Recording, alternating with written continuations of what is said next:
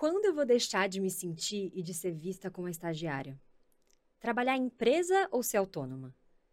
Se eu mudar de emprego agora, vai pegar mal no meu currículo? O que, que eu falo no meu LinkedIn? Vai valer a pena ficar aqui sendo que eu nem curto tanto o que eu faço? É isso mesmo que eu quero?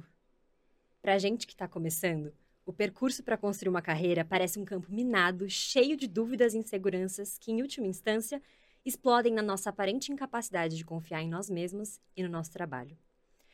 Parece que todo mundo já está com tudo resolvido, menos a gente. Que os bem-sucedidos têm algo que a gente nunca vai ter e que, pior do que a nossa insegurança, é o peso de nem ao certo saber o que queremos. Afinal, a gente já tem que saber? O que vai ser da nossa carreira se não soubermos?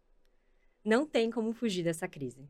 E já que ela vem, como fazer dela um estilingue ao invés de um peso? Bora descobrir juntas? Eu tô em crise, e você?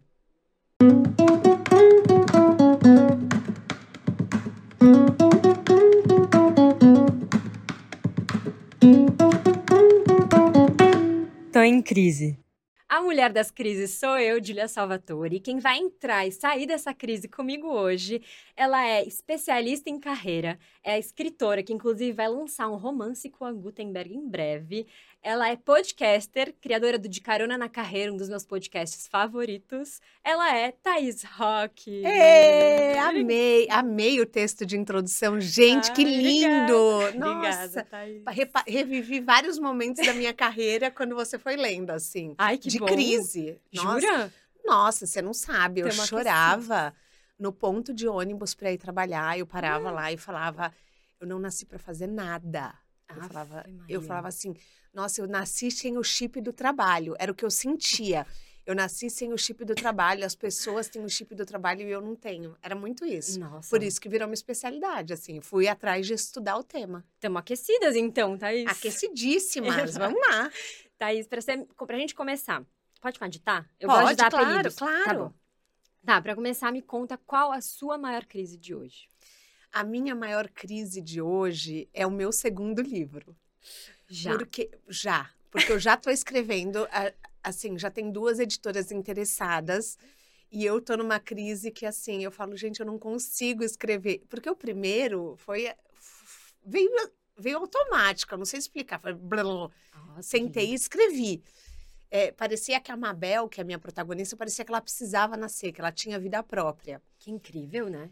Foi, foi, muito louco. E eu falo da Mabel como se ela fosse uma pessoa. Com a minha yeah, equipe, é. por exemplo, a minha equipe já leu o livro. Então, o José que trabalha comigo, eu falo, eu falo, ai, a Mabel, eu acho que a Mabel gostaria disso, eu acho que a Mabel gostaria daquilo. É muito curioso. E o segundo livro, eu mudo um pouco o foco, porque foi uma editora que me procurou pedindo. E eu tô assim, eu não sei se eu sei escrever desse jeito, eu não sei se eu sei escrever do jeito que a editora quer. Então tá rolando, tá, tá indo o livro, mas assim, tá, essa é a crise do momento. Como desenvolver esse... Como desenvolver uma visão um pouco mais séria. Tá. Entendeu? Porque eu escrevo um romance. O primeiro é um romance. Ai, então é completamente pra... ficção. E, e o segundo é um livro mais acadêmico. É um livro mais só sobre carreira mesmo, hum. entendeu? E eu tô numa, num momento que eu falo, putz, eu não sei se eu sei essa linguagem, entendeu? Apesar de ser a linguagem que eu falo no podcast. É, eu ia falar isso, é muito doido como mesmo a gente, às vezes, sabendo, sendo muito bom em uma área, Sim. quando tem que colocar no mundo aquilo, a gente bate uma insegurança. É, mas e não deixa de ser uma crise de carreira, né? Não que é o tema do episódio. É. Porque eu tô passando por uma transição de carreira, querendo ou não, é, eu tenho uma consultoria há nove anos uhum. de transição de carreira e esse ano eu decidi fechar a consultoria. Tá. Só estou atendendo pessoas indicadas, amigos de amigos, e eu comecei na área da comunicação. Tá. Eu estou fazendo uma nova transição de carreira, ainda sobre carreira, mas na área da comunicação agora. Que incrível. E essa ia ser, a, a, gostei que você já puxou um pouquinho desse começo, introduzindo a sua carreira, uhum. porque quando eu li o, no site sobre a sua trajetória, tenho que te confessar, me deu um mix de, de, admiração, mas uma ansiedade, assim, meu Deus, olha essa mulher, tudo que ela fez, eu preciso correr, que eu ainda sou muito júnior, então... Mas não se compara. Não, não pode, Não, não né? se compara, porque assim, quando eu fui fazendo, eu não tinha ideia do que eu estava fazendo.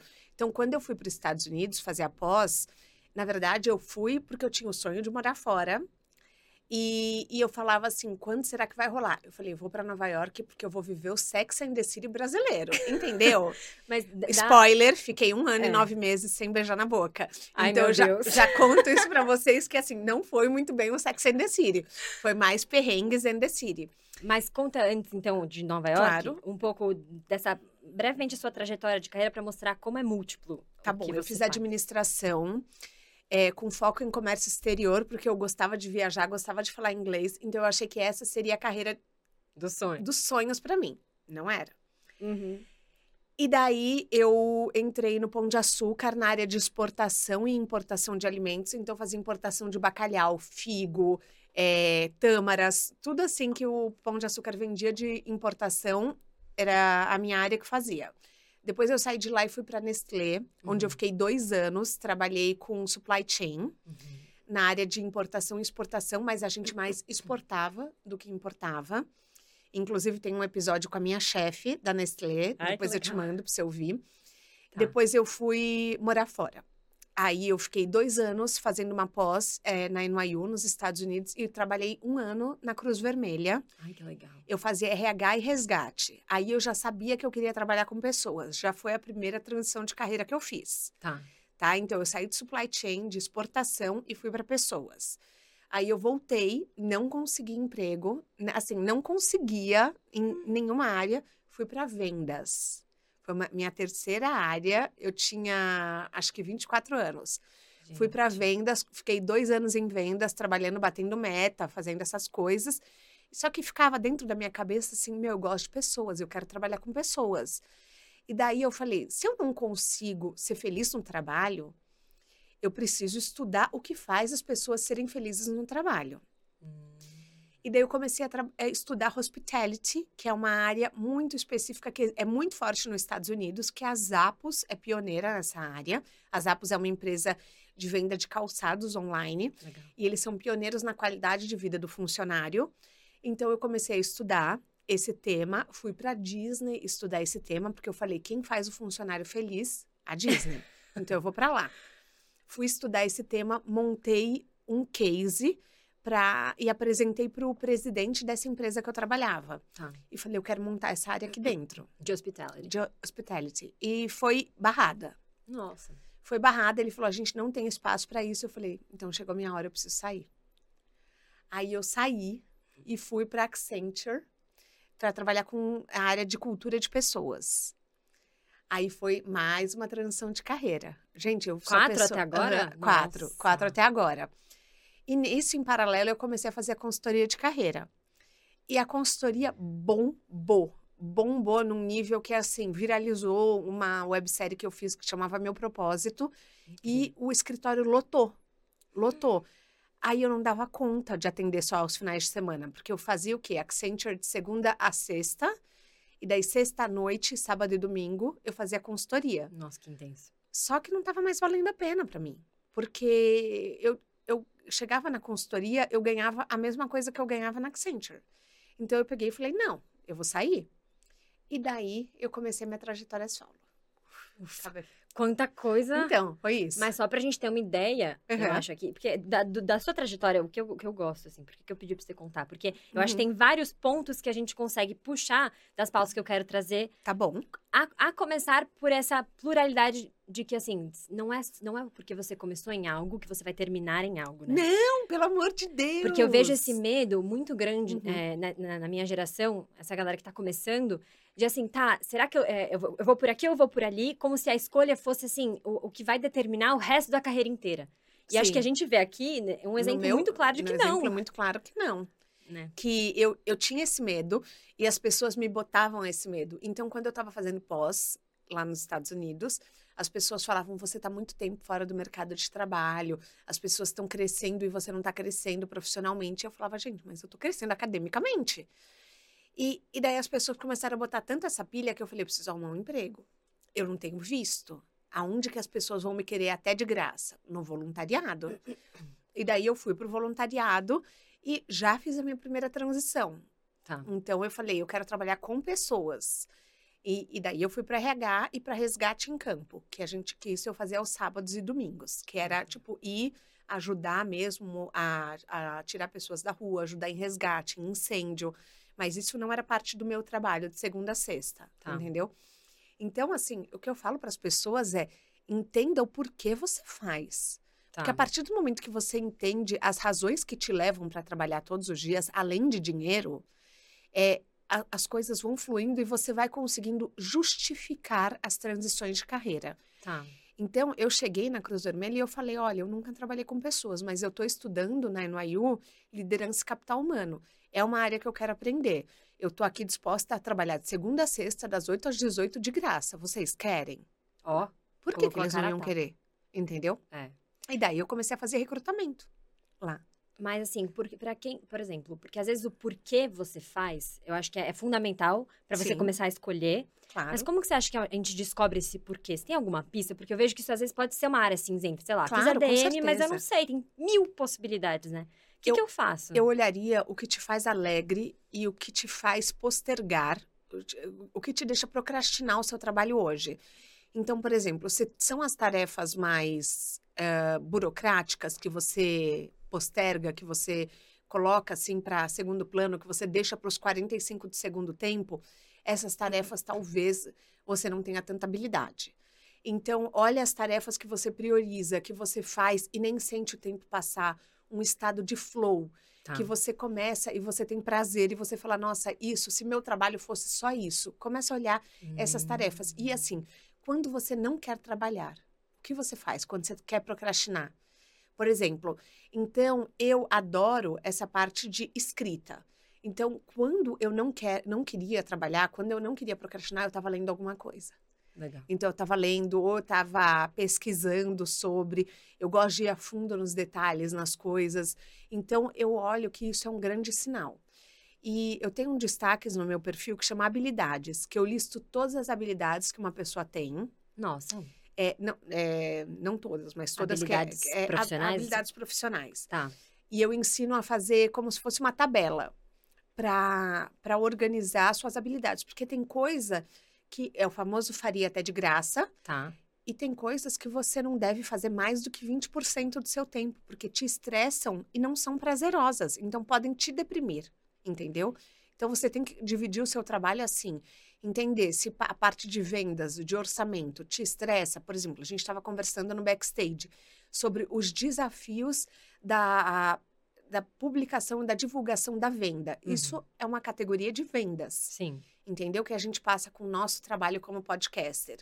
Então, essa é uma habilidade que talvez a gente tenha que desenvolver tá. por ser podcasters, entendeu? E, então fica a dica desse destaque para as pessoas olharem, fica né? Já a dica começa desse um, uma ferramenta aí para sair da crise. Para sair da crise. Mas quem não tem, por exemplo, aí vamos supor, né? A pessoa que não tem é, tanta autonomia dentro do trabalho dela para poder escolher. Uhum. Porque eu acho que outra... Porque a maioria não tem. A maioria não tem, exato. Uhum. Como que você, você vê essa, essa, essa moldagem, né? Assim, poxa, eu vou... Será que eu tenho até um lugar onde eu posso ir? Ou se não, se eu vejo que aqui eu não consigo fazer é, esses 80, 20, né, uhum. do que uhum. eu consigo fazer no flow e que Sim. eu faço por obrigação, a pessoa deveria sair? Você acha que isso, por exemplo, é um. Eu acho que assim, é muito delicado eu falar se a pessoa deveria sair ou não, porque eu não pago as contas dela. É, isso, então, primeiro isso, é né? isso que a gente tem que pensar. Primeiro, estabilidade financeira, você tem que estar numa zona segura. E você tem que sempre pensar que você pode fazer movimentos internos dentro Sim. da empresa. Então, ficar de olho nas vagas abertas, ficar de olho nas outras áreas, conversar, fazer networking. É muito importante você socializar além do café. Ir, na, ir pro happy hour, mas não para dar show, para dar barraco, para dar pra passar vergonha. Não. É ir para fazer um networking com as pessoas das outras áreas. Eu conheço inúmeras histórias de pessoas que conseguiram ir, inclusive, para outros países por causa por do networking. Gente. Por networking, por fazer parte de grupos, por exemplo, tem empresas que têm grupos de mulheres, grupo é, LGBTQIAP+, então grupo sobre saúde. Então faça parte dos grupos e converse, busque mentores. Tá. Então busque pessoas que trabalham na sua empresa que não necessariamente sejam seus chefes, talvez seja melhor até nem serem seus chefes mas que podem te direcionar para o caminho que você quer chegar. Você vai falar, mas eu não sei qual caminho é esse. Não tem problema. A partir do momento que a gente começa, começa a listar tudo que você gosta de fazer e tudo que você acha que você gostaria de fazer em outras áreas. Então, quais áreas te interessam? Conversa com as pessoas, entende como é o escopo de trabalho. Porque, por exemplo, às vezes uma área de marketing não tem nada de criativo, eles só traduzem campanhas que vêm do exterior. Então, pode ser que essa não seja a área para você. Pode ser que uma área para você seja uma área de vendas, que você converse mais, que você use sua criatividade para montar projetos, para apresentar orçamentos de uma forma diferente. Então, pode Sim. ser que a criatividade dentro da empresa ela não esteja nem no marketing, entendeu? Legal essa nova perspectiva, assim, né? As coisas não Sim. são tão óbvias quanto os rótulos dizem que elas são. Não né? são tão óbvias. Porque é. muitas vezes, por exemplo, o RH de uma empresa só faz contratação ele não faz treinamento e desenvolvimento, ele não faz qualidade de vida de um funcionário. É isso que você tem que ver, se a sua empresa tem o que te interessa. Tá. Então, por exemplo, quando você escuta falar de uma empresa que brilha os seus olhos, por que, que ela brilha seus olhos? Que que por aí? exemplo, a Ambev é uma empresa de muito sucesso, mas é uma empresa que eu sei, por fato, que tem um ambiente competitivo interno muito grande, que eles estimulam a competição entre funcionários. Tá. Então, é um lugar que, por exemplo, eu não poderia trabalhar. Eu que prezo por estabilidade, eu que prezo por rotina, eu que prezo por cautela, é, eu prefiro trabalhar num lugar que seja mais considerado monótono, entre aspas, do que trabalhar em um ambiente onde você tem que apagar incêndio todos os dias. Tá. Porque brilha seus olhos não é o mesmo motivo porque vai brilhar os meus. Sim. Então, é isso que a gente tem que entender. Eu uma falo pista. sempre, é, separe um caderno e comece a anotar. Por mais que você anote uma coisa por semana, comece a fazer um bloco de notas no iPhone é, o que brilha meus olhos, ou o emprego perfeito, que ele teria, tá. entendeu? Hoje muito se fala da flexibilidade, da autonomia. E nem todas as empresas CLT oferecem isso para o funcionário, trabalhar de casa.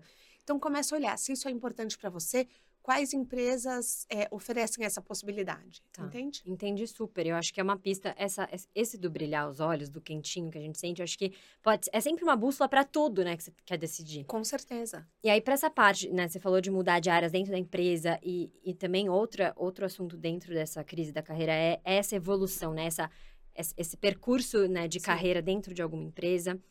Mas como que é? Porque eu, o que eu percebo, aí entra uma pauta que eu não podia deixar de trazer, que é o fenômeno da impostura. Que uhum. só fazendo uma breve introdução, é meio que aquela sensação que a gente tem de que qualquer momento alguém vai descobrir que você não é tudo isso, que você, que você tá fingindo, né? Que você não tem Sim. esse potencial que acomete qualquer pessoa dentro desse, desse universo. Mas eu sinto que estagiários, porque eu acho que estagiários a gente tem que é, falar ainda mais, porque meu público tá muito nesse momento. Claro é, que, que pode ser um pouco assim, é uma, é uma, mesmo uma fase que você, por rótulo, né, por nome, você se pressupõe que você não sabe tudo, porque estagiário está uhum, ali para claro, aprender. Pra aprender. A gente sente essa pressão de performar além desse rótulo, né? De ser já saber tudo, já ser bom, já, ser, já entregar, e ao mesmo tempo bate essa insegurança. Que pode acontecer com pessoas que estão em outras fases também da, né, da carreira. Como é que você acha que alguém pode começar a fazer esse planejamento de avanço, de evolução dentro de uma empresa, do, do, do, trabalho, do trabalho que ela faz, etc., sem, sem cair nesse, nesse truque. Eu sei que o fenômeno da impostura vai acompanhar, né? Uhum. Mas, assim, como, como assumir essa confiança é, sem parecer arrogante e sem, e sem deixar de trabalhar essas inseguranças que vão acompanhar a gente? Eu acho que são duas coisas que você falou. Primeiro, o fenômeno da impostura. Vamos lá. Eu acho que é a partir do ponto que ninguém sabe tudo. É. Nem eu, nem você talvez uma pessoa pareça saber mais do trabalho que ela faz porque ela está naquela vaga onde ela já atingiu a zona de conforto. Uma curva de aprendizado de uma vaga é no mínimo seis meses. Uhum. Então, durante os primeiros seis meses, você está no nível de aprendizado. Então, você não pode nem. As pessoas não podem nem esperar que você saiba das coisas. Olha que legal, não sabia disso. É, então, assim, as pessoas tendem a puxar os estagiários, a exigir mais é, por uma questão muitas vezes de, olha, aproveite a oportunidade ou as crenças de que a geração Z não gosta de trabalhar, de que a geração Z é mais, é, enfim, é mais insatisfeita, é mais insubordinada. Uhum. Existem essas crenças Bastante. no mercado. Então, o que, que a gente precisa entender? A partir do ponto que a pessoa que você considera uma expert em algum assunto, ela é totalmente ignorante. Verdade. Então, eu acho que isso tira a pessoa de um patamar que você a colocou. Traz ela de igual para igual. É isso que você tem que pensar. Fora dali, todo mundo tá igual para igual. Tem um negócio entendeu? que eu, todo, todo, mundo faz cocô pela é, Exatamente. Então, é você chegar num ponto que você sabe que aquela pessoa, de alguma forma, em algum tema, você domina mais do que ela. Então, você tem uma humildade, ela tem uma humildade. Você está ali para aprender. Já parte do ponto que o estagiário não tem que saber tudo, uhum. entendeu? E o estagiário, ele ainda tem a faculdade como prioridade. A gente não pode esquecer disso. Sim. Então, ele não deve sentir culpa por sair e largar tudo para ir para a faculdade, porque se ele fosse contratado, ele ganhava para ser contratado. Sim, verdade. Entendeu? Então, o objetivo ainda é o estudo, ainda é o aprendizado. Você está em fase de aprendizado, entendeu? Não quer dizer que você precisa largar as coisas e não fazer, mas é, é você entender que a sua prioridade ainda é você se tornar um profissional de sucesso. E isso muito vem da faculdade e do conhecimento acadêmico que eles te passam. Tá. Eu acho que esse é o primeiro ponto que você trouxe. E o segundo ponto é assim: quando você vai planejar um crescimento de carreira, primeiro você precisa entender: a sua vaga tem chance de efetivação ou não? Porque muitas empresas não têm.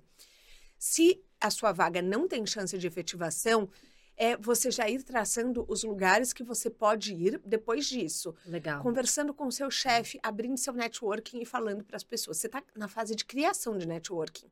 Então, abrir para o seu chefe e falar: olha, minhas pretensões de vaga são essas.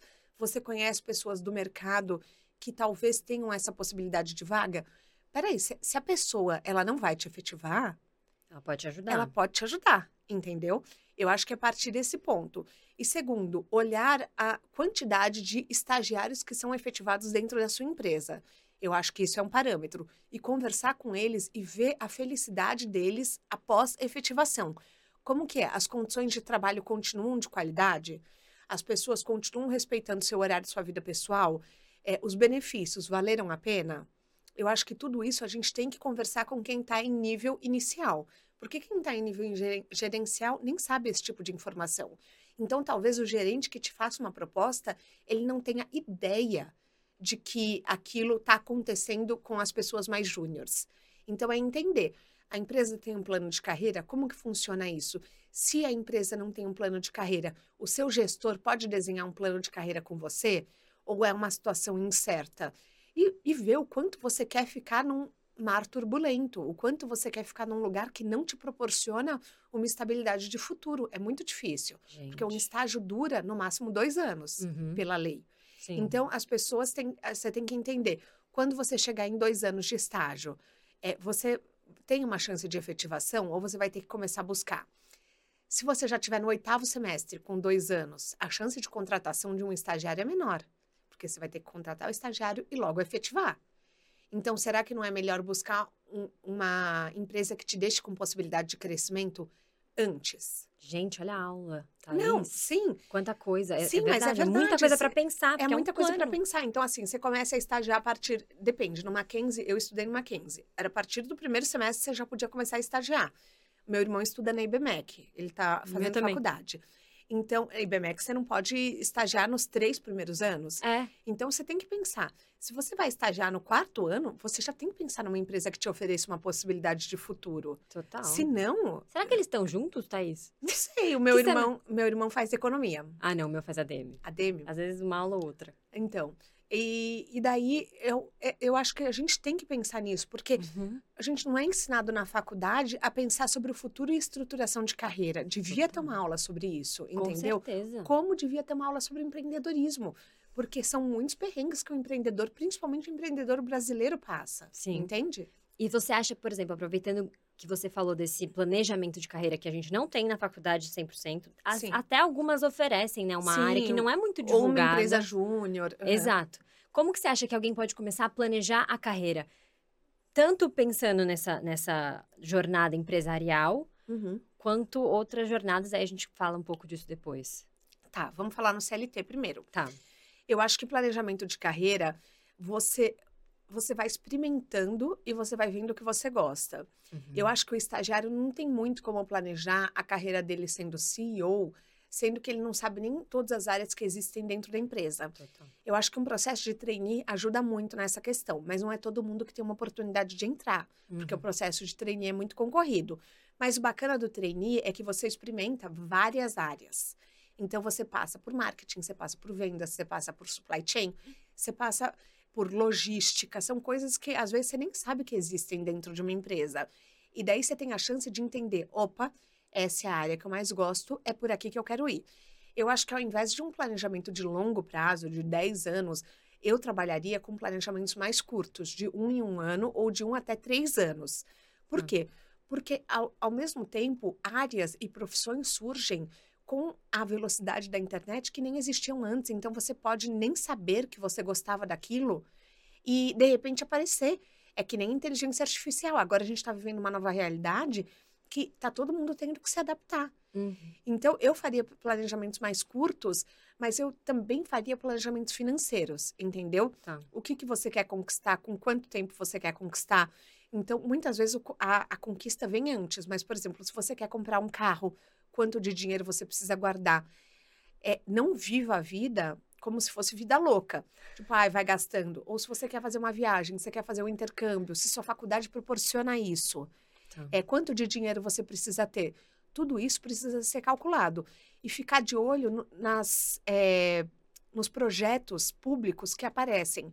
Então, por exemplo, às vezes tem pesquisa científica que você pode ganhar um dinheiro com isso. Sim. Então, tem é, projetos de, como que chama? Mestrado sanduíche.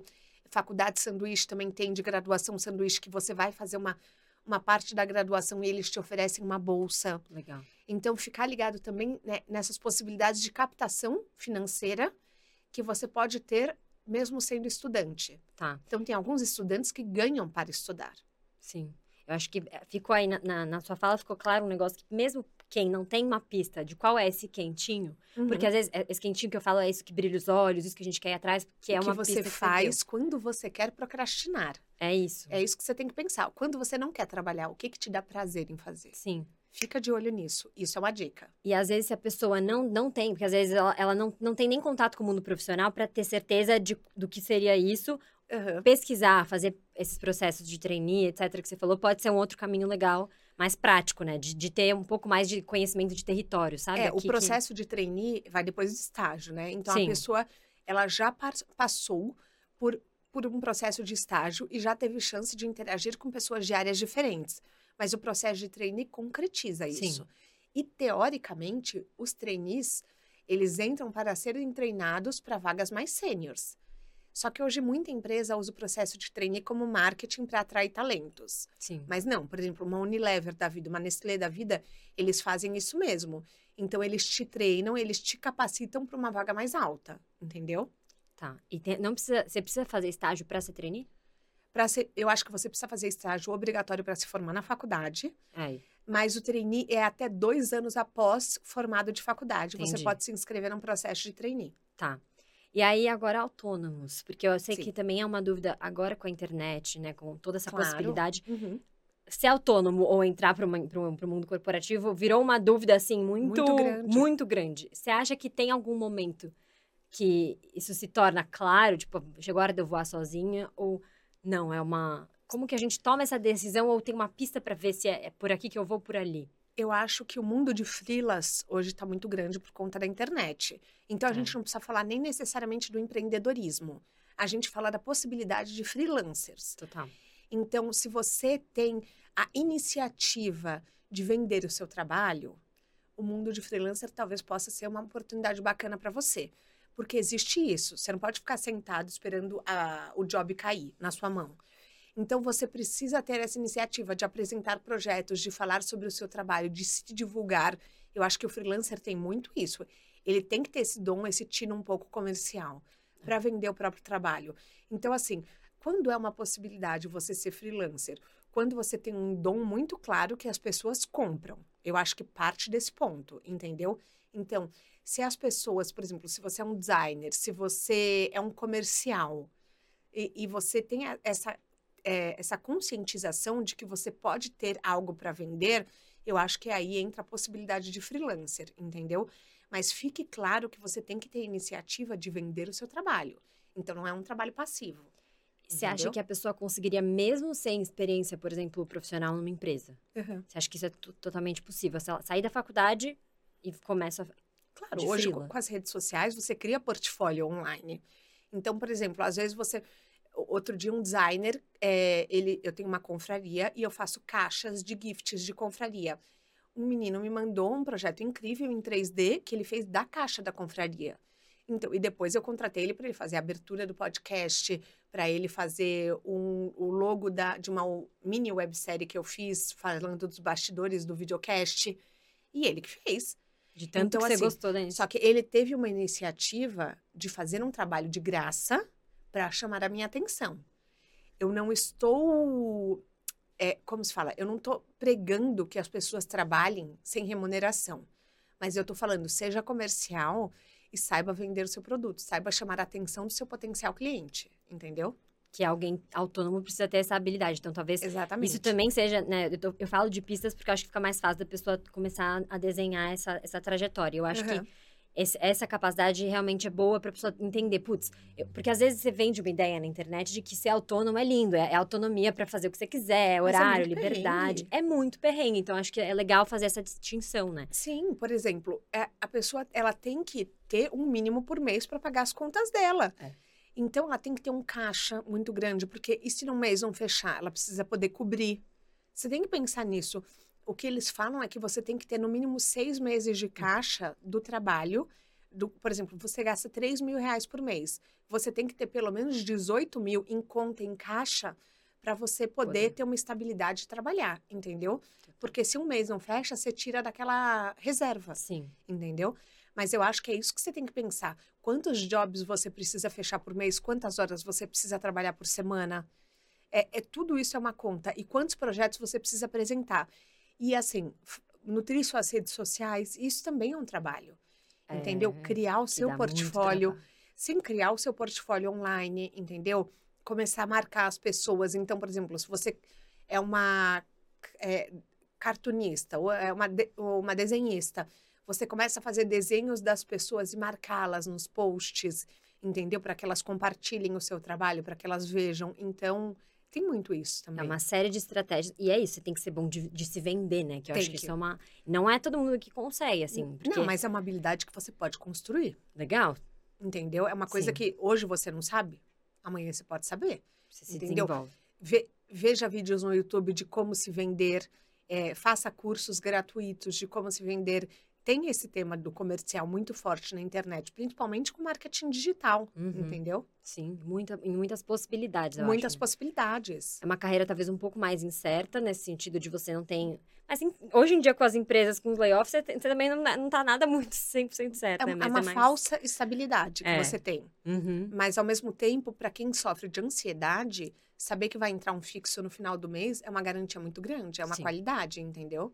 É uma qualidade, é uma é uma garantia, é uma segurança. segurança. É. Uma coisa que eu acho que pega bastante também é aquela sensação de vai, vai valer a pena, no sentido de eu, eu tô fazendo esse trabalho, uhum. que não, não necessariamente eu amo, por exemplo. Eu acho que no estágio acontece muito isso, mas em outras áreas um pouco mais júnior também. É, que assim, eu, eu, faço um trabalho, que a gente fala de trabalho de, que é de corno, né? Trabalho de corno é, é sei lá, planilhar, contatos, é, enfim, coisas desse tipo. Mas, tipo, eu tenho esse trabalho de corno até, até hoje, hoje tá? é. Tipo, é uma que todo mundo vai ter coisa que não gosta. Deixa eu contar pra vocês, eu tenho 36 anos e eu faço esse trabalho. Eu que faço contabilidade, eu que emito nota fiscal. Então, assim, é. você não vai ter um trabalho, como de você corno. chama, de corno, mas você vai ter outros. Outros trabalhos. Uhum. E aí, eu acho que uma coisa que fica muito na cabeça é essa, é de assim será que todo esse esforço vai valer a pena? Eu recebi muita caixinha de pergunta falando isso, assim. E aí eu, eu imagino que é o esforço, né? Porque a pessoa não, não, não, não detalhou. Não detalhou. Mas eu acho que sejam os trabalhos de corno ou essa, essa situação de, de, desconforto de não saber, ou às vezes fazer algo que você não gosta. E aí, como é que a gente fala desse é, esse valer a pena? É muito difícil de, de limitar, né? De eu acho que eu, tem um quadro no meu podcast que chama Pneu Furado, você sabe. Uhum. Que eu falo, qual erro, qual perrengue que aconteceu que acabou sendo melhor do que o MBA? Eu tendo a acreditar que os perrengues que a gente passa sempre valem a pena. Mas o negócio é você entender se aquela é uma relação abusiva ou não. Se você está numa situação de relação de abuso ou se você está passando por um, uma coisa chata. São tá. coisas completamente diferentes. Então, assim, se você faz um trabalho chato, é, ele vai ser temporário. Ou, se ele não for, você tem que olhar qual é a descrição da sua vaga, pelo amor de Deus. Então, se você entrou num trabalho para fazer orçamentos, para fazer pesquisa de mercado. Vai ser um trabalho mais burocrático, vai ser um trabalho mais planilhável. Sim. Então, fiquem muito atentos com o que vocês aceitam de emprego. Entendeu? Sim. Porque muitas vezes você está aceitando uma vaga que você não tem nem ideia e essa vaga, ela tá te deixando num trabalho completamente, como você chamou, de corno. De corno. Então é isso que você tem que entender. Se você é uma pessoa introvertida, é, que você gosta de fazer trabalhos mais planilháveis, ok. Mas se você é uma pessoa extrovertida que gosta de conversa, talvez seja melhor você buscar um estágio numa área de vendas, de marketing, Sim. de recursos humanos. E como saber se vai melhorar? Porque você falou isso, às vezes é chato, mas é, é um trabalho chato que pode melhorar. Plano de carreira. E aí, é isso. Eu queria muito te perguntar sobre o plano de carreira. Porque... Conversa com o seu chefe. É do tipo, uhum. tipo, olha, o que eu vejo que eu tenho mais habilidade para fazer é isso. A partir do momento que você tem essa conversa, você mostra que você tem autoconhecimento. Você mostra que você está dominando a sua área e que você está, assim, é, entendendo o que você tem de melhor para entregar para a empresa. Fala, olha, minhas maiores habilidades eu acho que estão alocadas aqui. Isso é o que eu faço de melhor. Hoje, eu faço só 20% do meu tempo disso. E eu queria que fosse mais. Existe alguma possibilidade de, de repente, eu dividir com outro estagiário que curta fazer as outras tarefas? Ou, por exemplo, existe um plano de carreira para eu crescer e virar um analista júnior que faça mais dessas tarefas? Ou que área você me recomendaria? Tá. Que eu possa exercer melhor o meu potencial. É tudo a maturidade com que você chega na conversa entendeu? Que é um, um, ponto difícil, né? É um ponto difícil, sem você se emocionar, sem você falar que é injusto o trabalho que você está fazendo. Às vezes o trabalho que você está fazendo é exatamente o que você aceitou no job description. Uhum. Então é isso que você tem que tomar muito cuidado. É, é um trabalho injusto ou foi o trabalho que você aceitou sem você saber? Tá. E aí. E aprender, desculpa te interromper, Não, aprender a entrevistar o entrevistador. Quando você for para uma vaga, fazer perguntas quando você for para uma entrevista. Fazer perguntas deixa claro o que você faz bem e o que você faz mal. Porque às vezes você quer tanto ser aceito para uma vaga, você quer tanto passar naquele job, você quer tanto estagiar, que você acaba não entendendo muito bem o acordo que você está fechando. Você Verdade. tem que tomar cuidado. E você aceita coisas que às você vezes... Você aceita coisas que, que muitas vezes você nem parou para pensar. É. Entende? Então, assim, toma cuidado, conversa, faça perguntas, não tenha medo de fazer perguntas. Porque quanto mais perguntas você faz, você mostra para a pessoa que você está no controle da sua carreira e que você você está ali interessado em uma construção. Sim. Fala, olha, para eu construir uma carreira aqui dentro, eu tenho algumas perguntas para te fazer. Posso? Legal. Deixa claro. Entendeu? É legal, é, é, até essa, essa frase, porque são dicas de como você pode abordar o Exatamente. tema de um jeito mais educado e mais confiante. Exatamente, entendeu?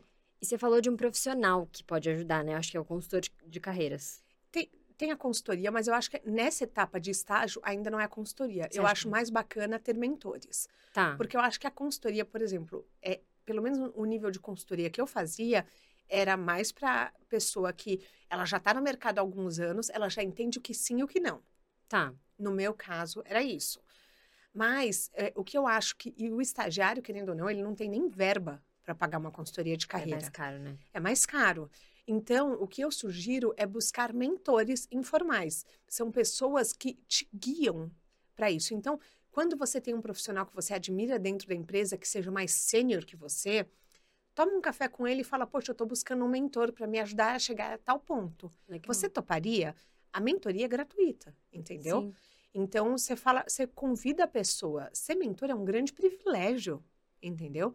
Então, Mesmo. não tem por que a pessoa não aceitar.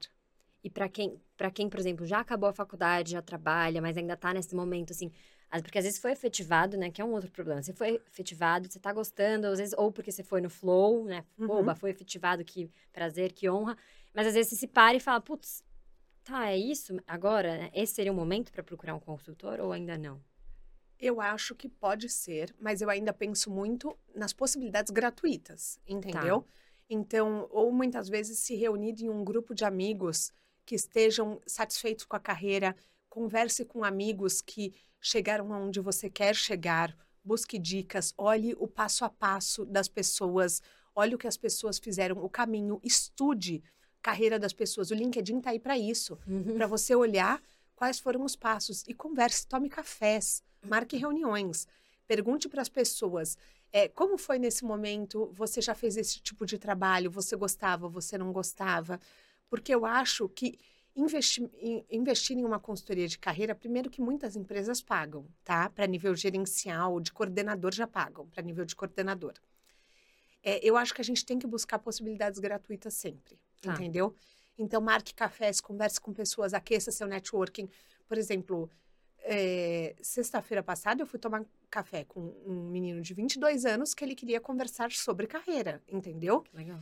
É, e eu conhecia, ele tinha sido um empreendedor, ele vendeu a empresa dele agora, eu conhecia a empresa que ele vendeu, a gente foi tomar um café e ficamos conversando, entendeu? E ele ainda não se formou na faculdade. Então, peça cafés para as pessoas, entendeu? Converse e veja quem chegou aonde você quer chegar, sabe? Esse é um bom. E, e aí, para saber quem chegou onde que você quer chegar, porque é, eu, eu fico puxando as crises, porque é o que vem. Vambora. Muito.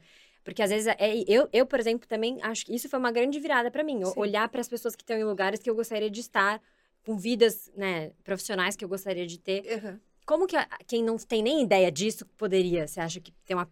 Olhar para isso e saber eu, melhor? Eu acho que as redes sociais ajudam muito nesse ponto de você entender estilos de vida que você gostaria. Tá. Então, se você acompanha pessoas, cria uma tabela, por exemplo, é, de pessoas que eu admiro e por quê.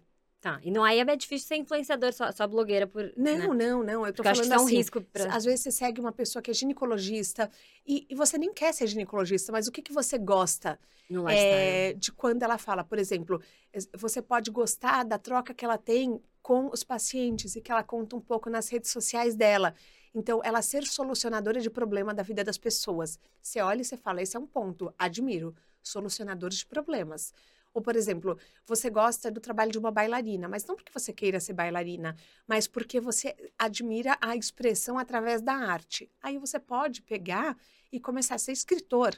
Você pode ser roteirista, você pode trabalhar com rádio e TV. Fazer esse cruzamento de dons, com Exatamente. Esse, com brilho nos olhos, com o, o tempo que eu não tô, é, que eu tô procrastinando que eu faço, com a admiração de pessoas que estão fora. Né? Exatamente. Né? Então, esqueça o glamour, olhe por trás, olhe o que as pessoas falam, o que elas compartilham do trabalho delas, entendeu? Porque daí fica mais fácil de você mapear o, o que você gostaria de ter na sua vida ou o que não. E sabe uma coisa que, eu, que alguém, eu não lembro quem me contou, mas que foi muito útil para mim, é olhar a trajetória dessa pessoa, uhum. né? Não só o que ela faz hoje, mas qual foi o caminho que ela percorreu. Perfeito. Né? Por isso, por exemplo, de carona traz muito esse background uhum. e dá insights, né, dessa, dessa trajetória, mas olhar o LinkedIn. Às vezes a pessoa tem o currículo né, ali, eu lembro, por exemplo, eu falo para todo mundo, numa novidade que eu sou fã da Marcela Ceribelli, eu fui olhar qual que é a trajetória, né, os Sim. lugares que ela passou, que ela aprendeu. Tem um episódio com ela no De Carona eu na ouvi, Carreira. você acha que não? ah, tá. Eu ouvi, ela é incrível, então eu acho que é, são coisas que você pode fazer para ver, às vezes, aptidões que essa pessoa teve, que não são diretamente ligadas à profissão que ela tem hoje, uhum. mas que às vezes pode, pode ter um match com você. Você olhar e falar, Exatamente. cara, talvez seja por isso que, que eu gosto tanto. Ela tem essa pegada na moda, que eu nunca imaginei, mas eu adoro também. Sim. Então, acho que isso é um outro. É, é uma outra possibilidade. É uma outra possibilidade. De carona naquelas, faz, faz jabá, né? Mas de carona, de carona na que... carreira, escutem. É, É. Vamos deixar o link no descritivo. Com certeza. É, pode deixar, pode Deixa deixar. É. E, tá, que, qual é uma habilidade que você acha? Né, a gente já falou de várias, mas uma habilidade que alguém precisa, uma habilidade chave que você percebe nas pessoas que você entrevista, que, que alguém que quer construir uma carreira, é, independente né, de, de ser autônomo ou não, é, precisa ter, precisa desenvolver ou, ou deve buscar desenvolver. Você vai brigar comigo, mas eu acho que é saber se vender. Se vender. Pra todo saber mundo, né? vender. Saber vender o seu negócio. Se você não sabe se vender, saber vender o seu negócio. E como? É, é porque assim, você tem que acreditar mais do que qualquer pessoa quando você é empreendedor. Então você tem que falar com paixão daquilo. E não necessariamente é falar, eu sou foda, eu sou incrível, nossa, olha o que eu fiz e aconteceu. Não é isso que eu tô pedindo de você. Eu tô pedindo de você que você fale do seu negócio com muita paixão e mostre os benefícios que ele traz. Então, é, por exemplo, eu peco muito nisso ainda. Eu sou uma pessoa que eu posso passar horas sentada do seu lado sem você saber o que eu faço.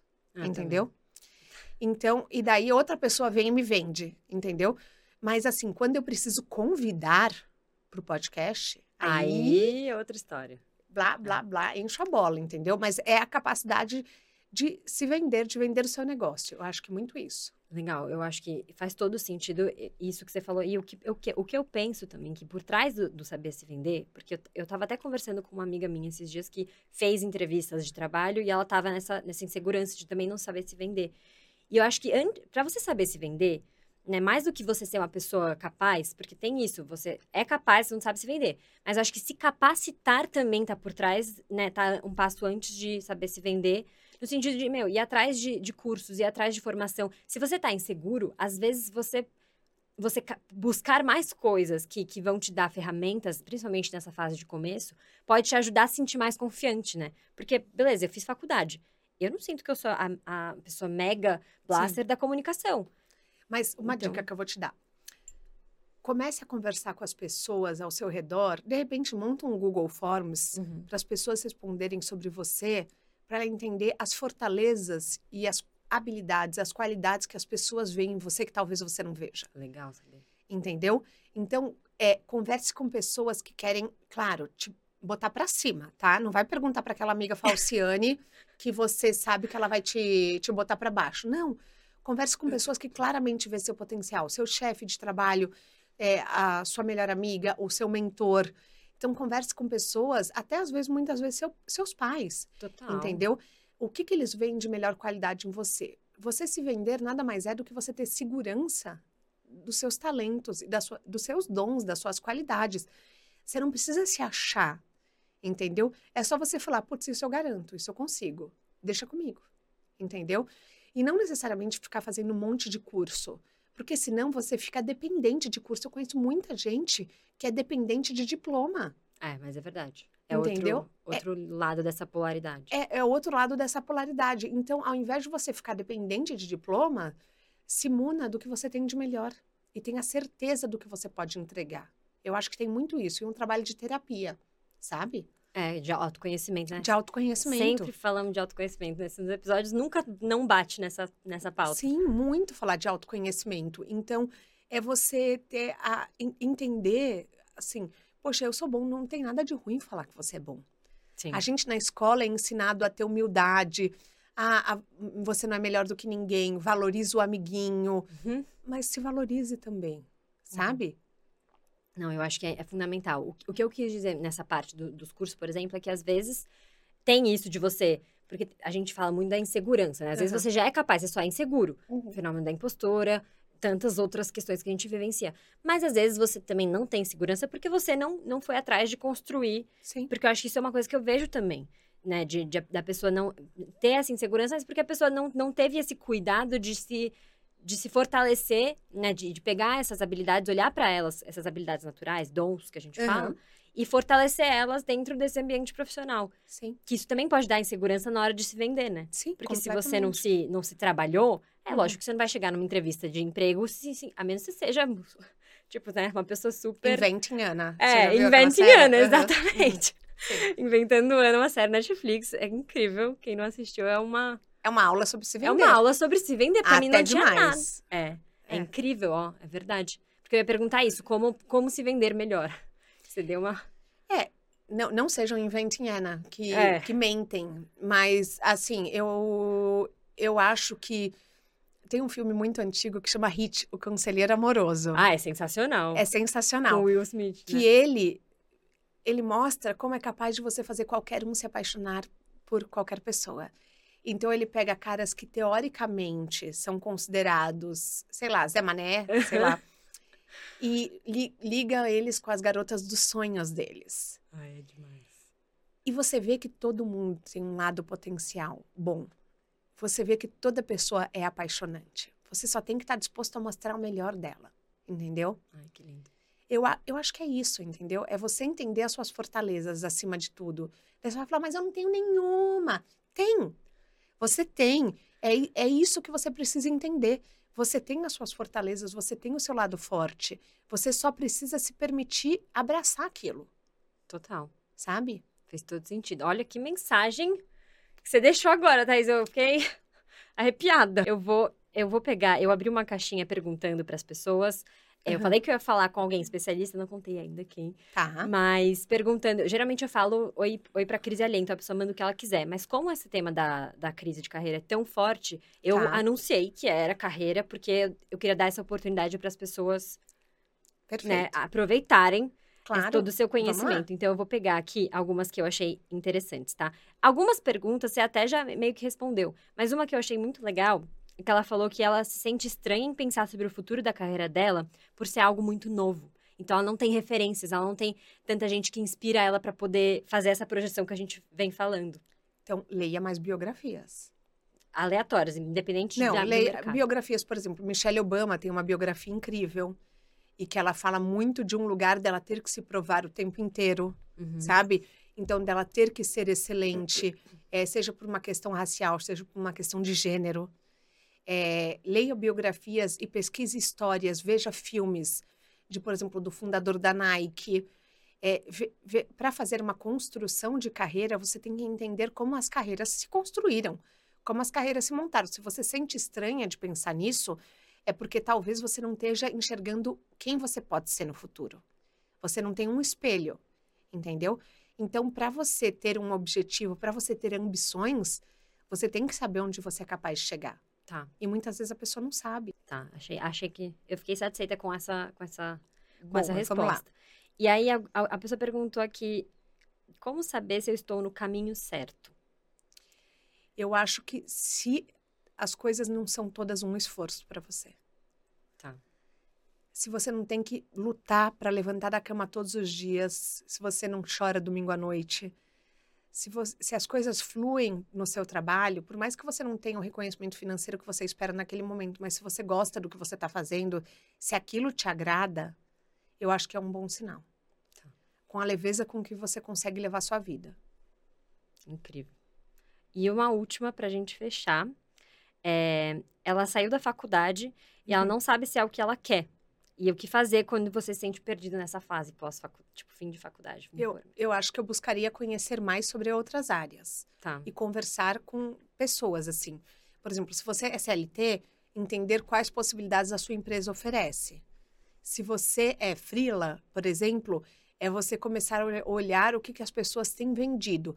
Ah, mas eu não sei o que as pessoas vendem. Entra no 99designs.com.br, que eles vendem diversas formas de arte ali dentro, entendeu? O que, que você gostaria mais de fazer? Ou converse com um amigo jornalista que fez faculdade de jornalismo, olhe sua rede, veja o que, que as pessoas que você segue estão vendendo, sabe? Rede de apoio e, e de inspiração é, é tudo. Né? Rede de inspiração é tudo. Tá. Nesse momento de carreira. Eu acho que chegamos numa excelente solução. A última coisa que eu queria saber é se você indica algum profissional de, de consultoria de carreira que você acha muito legal pra, pra gente deixar aqui pra, pra se alguém precisar. Para área de estagiário, não. Tá. Mas, assim, se for é, empreendedorismo depois dos 30, eu indico, eu tenho algumas pessoas, me mandam inbox que eu passo contato. Tá bom. Manda inbox. Ah, aproveita então, passa o seu Instagram e o do de carona. Meu Instagram é arroba Thaís Roque, Thaís com H, Roque é R-O, Q de queijo, U-E. E o de carona na carreira é de carona na carreira mesmo. Obrigada, Mas um, em um e outro você acha, eles estão se linkando. Tá bom. Obrigada, Thaís, por Muito topar obrigada participar. pelo Espero que convite. a gente tenha saído da crise juntos e Com as pessoas certeza. possam fazer isso. Novas crises virão. Sempre, né? A- a- Sempre, é a Senão eu não estaria aqui. Esse é viver a vida. viver a vida. E obrigada por todo mundo que acompanhou. Esse papo continua, eu sempre falo, esse papo continua no meu DM, no meu Instagram, no Instagram da Thaís. É, carreira, não só carreira, mas outras crises também. Eu tô no arroba, underline, Julia Salvatore. E até o próximo Tô em Crise. Tô em Crise. Lembrando que esse podcast não é uma resposta definitiva e nem uma ajuda profissional. Se você tá em crise séria, procura a ajuda de um especialista.